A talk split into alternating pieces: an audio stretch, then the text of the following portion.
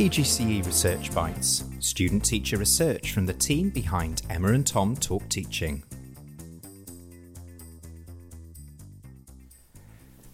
Hello and welcome back to PGCE Research Bites, which is where we share the very best student teacher research from the Cardiff Partnership. And today I am joined by Peter Russell from PGCE Primary. In fact, he's just finished PGCE Primary and is a newly minted newly qualified teacher um, and heading off into the profession. So, congratulations to that. Thank you very much. And uh, Peter's here to talk about his second assignment, in which he was asked to read up around a topic of interest, come up with an intervention, and try and have an impact on the pupils in his classroom. So, the obvious first question to ask you is what was your topic and why did you choose it? Um, so, the topic was nice and simple. It was just engagement with Welsh looking at sort of motivation and, and just general engagement. Why I chose it is probably a little bit more, I don't want to give you like a potted life history or anything, um, but um, I sort of felt I missed out an opportunity myself with my Welsh education. And so I've always had quite a passion for it now as a learner, although only sort of four years in. And I just wanted to sort of understand why we often have this sense of disengagement within English medium with, with the Welsh language. And sort of start trying to sort of understand that, get behind it, and um, and see if we can change it. Obviously, so yeah, that was it. Yeah, and I mean, we, we never name our schools when we do assignments. That's one of our kind of ethical things. But we are able to say kind of where they are and what their what their catchment is like. And you were working, you were placed in a school in Torfaen, which for people watching who don't know the Welsh landscape very well is probably safely to say one of the most deprived parts of Wales. Indeed, in some places, one of the most deprived parts of Europe. I think, isn't it? Yes, definitely a challenging uh, from an economic point of view, quite disadvantaged. Um, but also from a Welsh speaking point of view, there's actually only one area of, of Wales that has a lower proportion of Welsh speakers as well. So you, you've got the sort of this perfect storm of sort of economic situations, which then can obviously disengage learners more broadly, and a very uh, homogenous English speaking sort of um, community as well. So yeah, it was a challenge, I think. So big challenges and a challenge that needed taking on. So first of all, you went and did some reading. So what did you turn up when you when you looked into the literature? I remember you saying in your assignment that on your specific topic there was very little, so you had to think a little bit outside the box with this one. Yeah, so surprisingly little. There's been some sort of um, government research into Welsh and how it's progressing within English medium, but in terms of specific um, second language sort of research, there's very, very, actually, I'd say very, very little, none at all on, on the Welsh language which was surprising. But I mean, luckily there was a lot of just generic second language acquisition research. It, it was mostly based on English, which does pose a few problems in terms of taking that information and, and putting it into a Welsh context. Obviously, it's not the same situation. There are differences, so that was that was an issue. But I think a lot of the sort of key factors were transferable. So hopefully, anyway. Mm, so having having looked into the literature, then you were able to come up with an intervention uh, idea for your class. So, what was the plan? What were you going to do to get these pupils uh, more engaged with the language? So, there were a few things that cropped up um, with the research that, that sort of led me to a few intervention ideas. The, one of the sort of critical things that, that came up again and again through the reading was this sense of intrinsic and extrinsic motivation. So, this idea that for learners to be sort of actually engaged, they need to be motivated, and that comes from two sources. Uh, so, you've got the extrinsic motivation, that could be things like how you deliver the lesson, who their peers are, what their peers' attitudes are, what community they're from, these things that sort of influence them. And then you've got the, their intrinsic motivations, so their sense of self and place within society, the structure the classroom, the school. And what w- was very clear through the sort of research was that that intrinsic motivation, especially in the year group that I was working with, year six, becomes massively important. Unfortunately, it's very hard to establish in a short period of time. So we had a few weeks to do an intervention. And so I, I sort of sidelined that briefly and looked at then the inst- extrinsic motivation and how we could impact sort of very much the sort of low hanging fruit of, of, of engagement.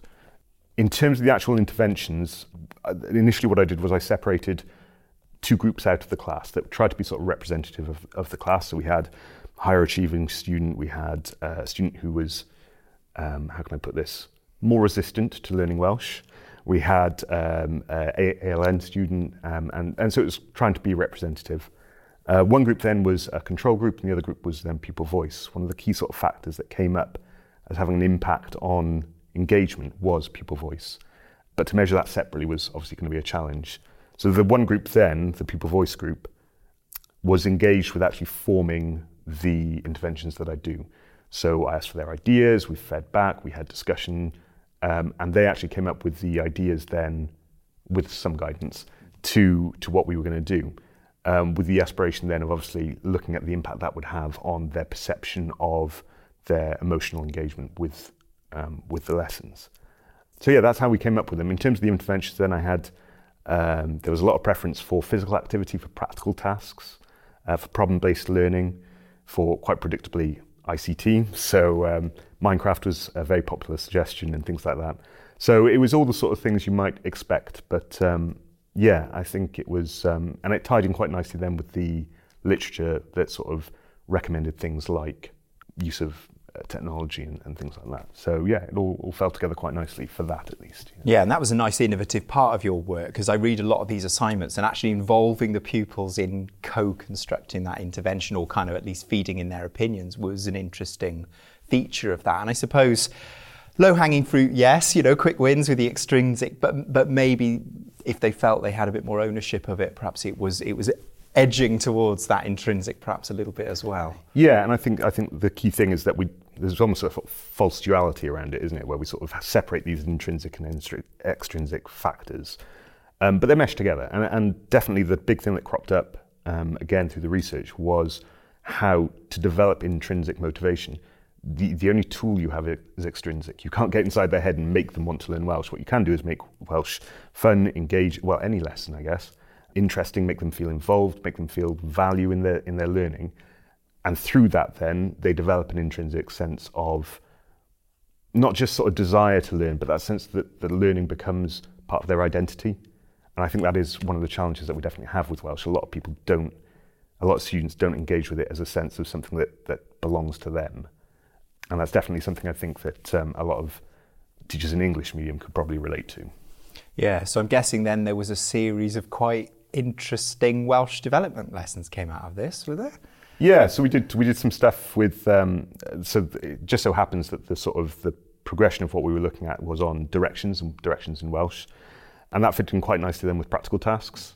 Uh, so we started with almost like an orienteering lesson where they had to wear blindfolds and then guide their partners through a maze using only Welsh and that was that was interesting because they would they were using those sort of quite broad skills. They were having to speak, but they also having to listen, to understand, to process, and so that was quite a nice lesson. And obviously, the pragmatic sort of side of it was quite good. Um, another thing that came up through through the um, research was the importance of cooperation and uh, competition, which sound like they're in opposition, but that that sense of learners sort of working together in terms of their motivation and enjoyment was you know really apparent. Um, and as soon as you make it, a, I mean, you know this from year six, you know, as soon as you make anything a competition, oh my God, their effort levels uh, rocket. So, yeah, that was, uh, that was a really good lesson. They enjoyed that. We then took it back into the classroom for the next lesson. When we took it back into the classroom, I think one of the, the, the key things I sort of picked up from the interventions was how important revision was. There was something that cropped up, and I think it's something we're guilty of a lot with language learning, whereas we see it as, right, we've done directions, now we move on, we do, you know, ordering at a cafe or talking about clothing. And, and we forget how important with language learning reinforcement and repetition is. Um, so I think that gentle nudging of ability further and further, rather than this blocks of learning, um, was definitely something that, that improved. I don't want to say motivations, more engagement in terms of that sense of progression. I think a lot of kids are disengaged from specifically language learning because they, they feel they're no good at it. I think, you know, talking about intrinsic self uh, and that sense of self again, if you feel you're bad at something, where's your motivation to, to try? And I feel sometimes we can be guilty. I mean, can you imagine it in maths if we came in and said, right, uh, today we're doing addition and tomorrow we're doing, you know, standard deviation from a mean? You know, the, the kids would instantly lose interest because there's no linear progression, there's no steps. So I think that, that was the thick thing. When we took back to the lesson, the very first thing we did was have a quick fun revision of what they'd done and then take that through then into a ICT lesson where we were using Bee-Bots and programming. And it was quite nice because it had the cross-curricular stuff in it as well, so that was good.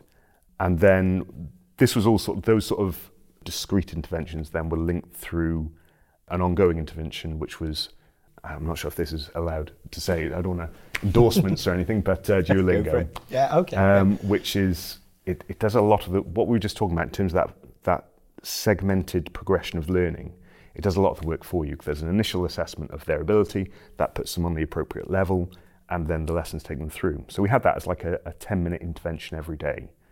Um, well, ideally every day. In practice, it didn't necessarily, and that consistent input of um, just very basic stuff, just things like getting their pronouns right and things like that.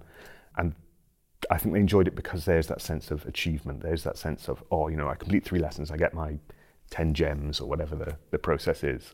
So there's that constant case of gradual progression and, and reward from it then. Um, so yeah, I think that, that they respond very well to that as well. Mm, yeah, and what was what I took from that as well that was really interesting is yeah, this idea that if you just keep doing new stuff all the time, they're never going to feel like they can do anything. Yeah. You, know, you keep doing something new. It's, it's, it's a bit like my own subject being music. You know, you, you often don't know how far you've come because you're always always moving along. So so that kind of consistent little intervention approach and going back and revisiting, I think, is a great takeaway for a lot of us, you know, not, not just in Welsh development. Okay, so I mean, having done all of these really nice lessons, and I mean, they obviously sounded like they, they were loads of fun for the pupils were you able to get some kind of sense of the impact that that had on their their actual Welsh development? Because obviously it's great that they had loads of fun, but but did they actually get better at Welsh? So this is the thing. It's um, luckily my, my emphasis was on engagement rather than necessarily learning outcomes. Although I can't I can't sort of pretend that that wasn't important. And definitely long term, obviously education they got to learn stuff, haven't they?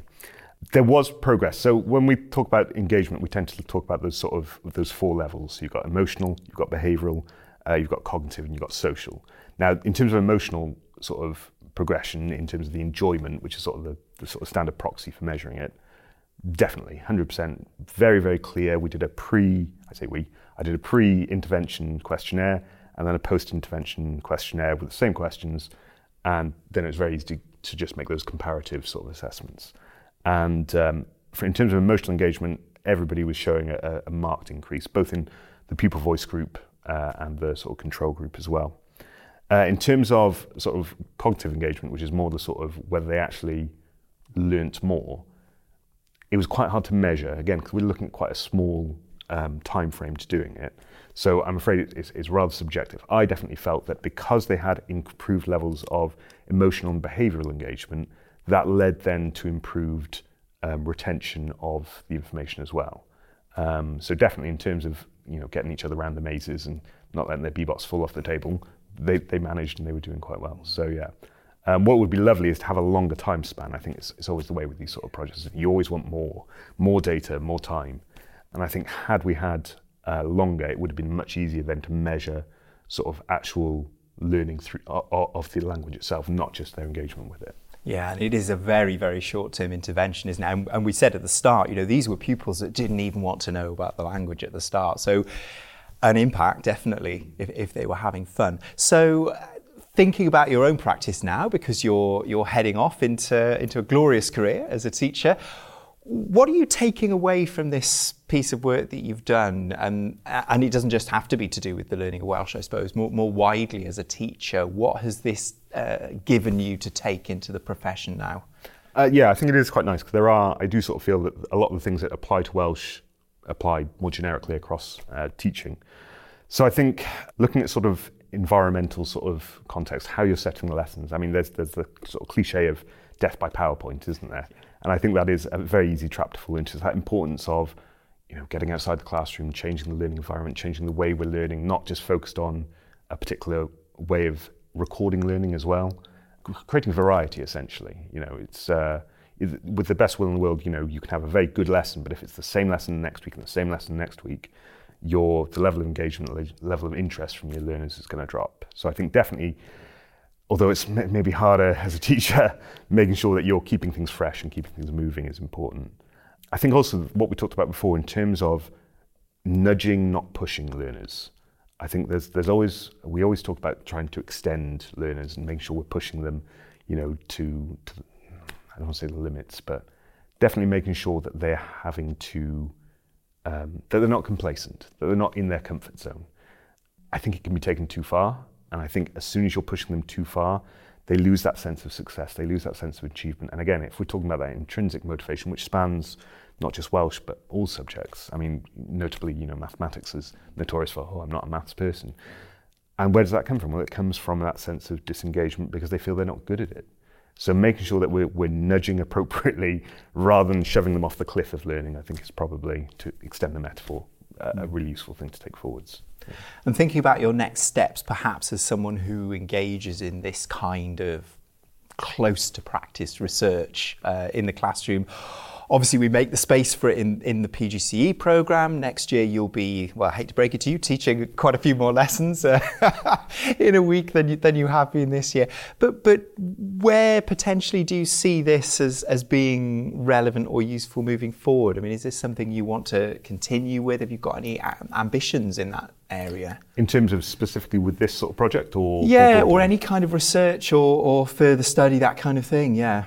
So I think definitely with I'd love more time to sort of get into this sort of area of engagement with Welsh. I think it's it's probably quite important. We've got that whole million speakers by yeah. 2050, and you know the only way that's going to happen is if English medium schools produce more Welsh speakers. Um, so I think I'd, I'd definitely like to look into this subject more and have the time to do it over maybe a year. You know, it would be really interesting to see what impact these sort of strategies could have uh, over a longer time period.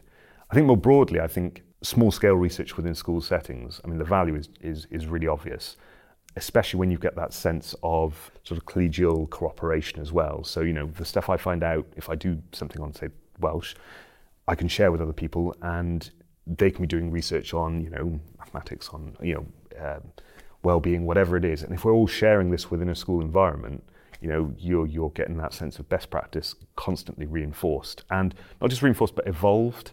There's that sense of every school being sort of its own environment. You know, what, although national level studies and stuff are obviously important, your individual context within the school you're in is going to have a massive impact on how you can best serve those learners. So small scale research, I think, isn't just sort of useful from professional development point of view, but in terms of best catering to their learning, you know, you've got like a massive advantage if you are there with them, you know.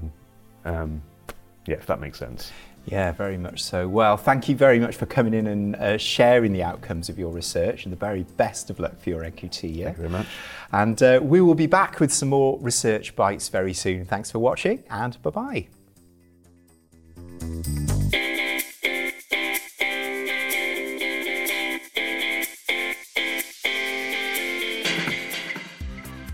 PGCE Research Bites comes from the team behind Emma and Tom Talk Teaching and is presented this week by me, Tom Breeze. It showcases the best student teacher research from the Cardiff Partnership for Initial Teacher Education. Thanks to Peter Russell from PGCE Primary, who joined us today to share his research. Podcast artwork is by Beth Blandford and the music is by Cameron Stewart. We'll be back with a regular episode next week, and PGCE Research Bites will be back soon.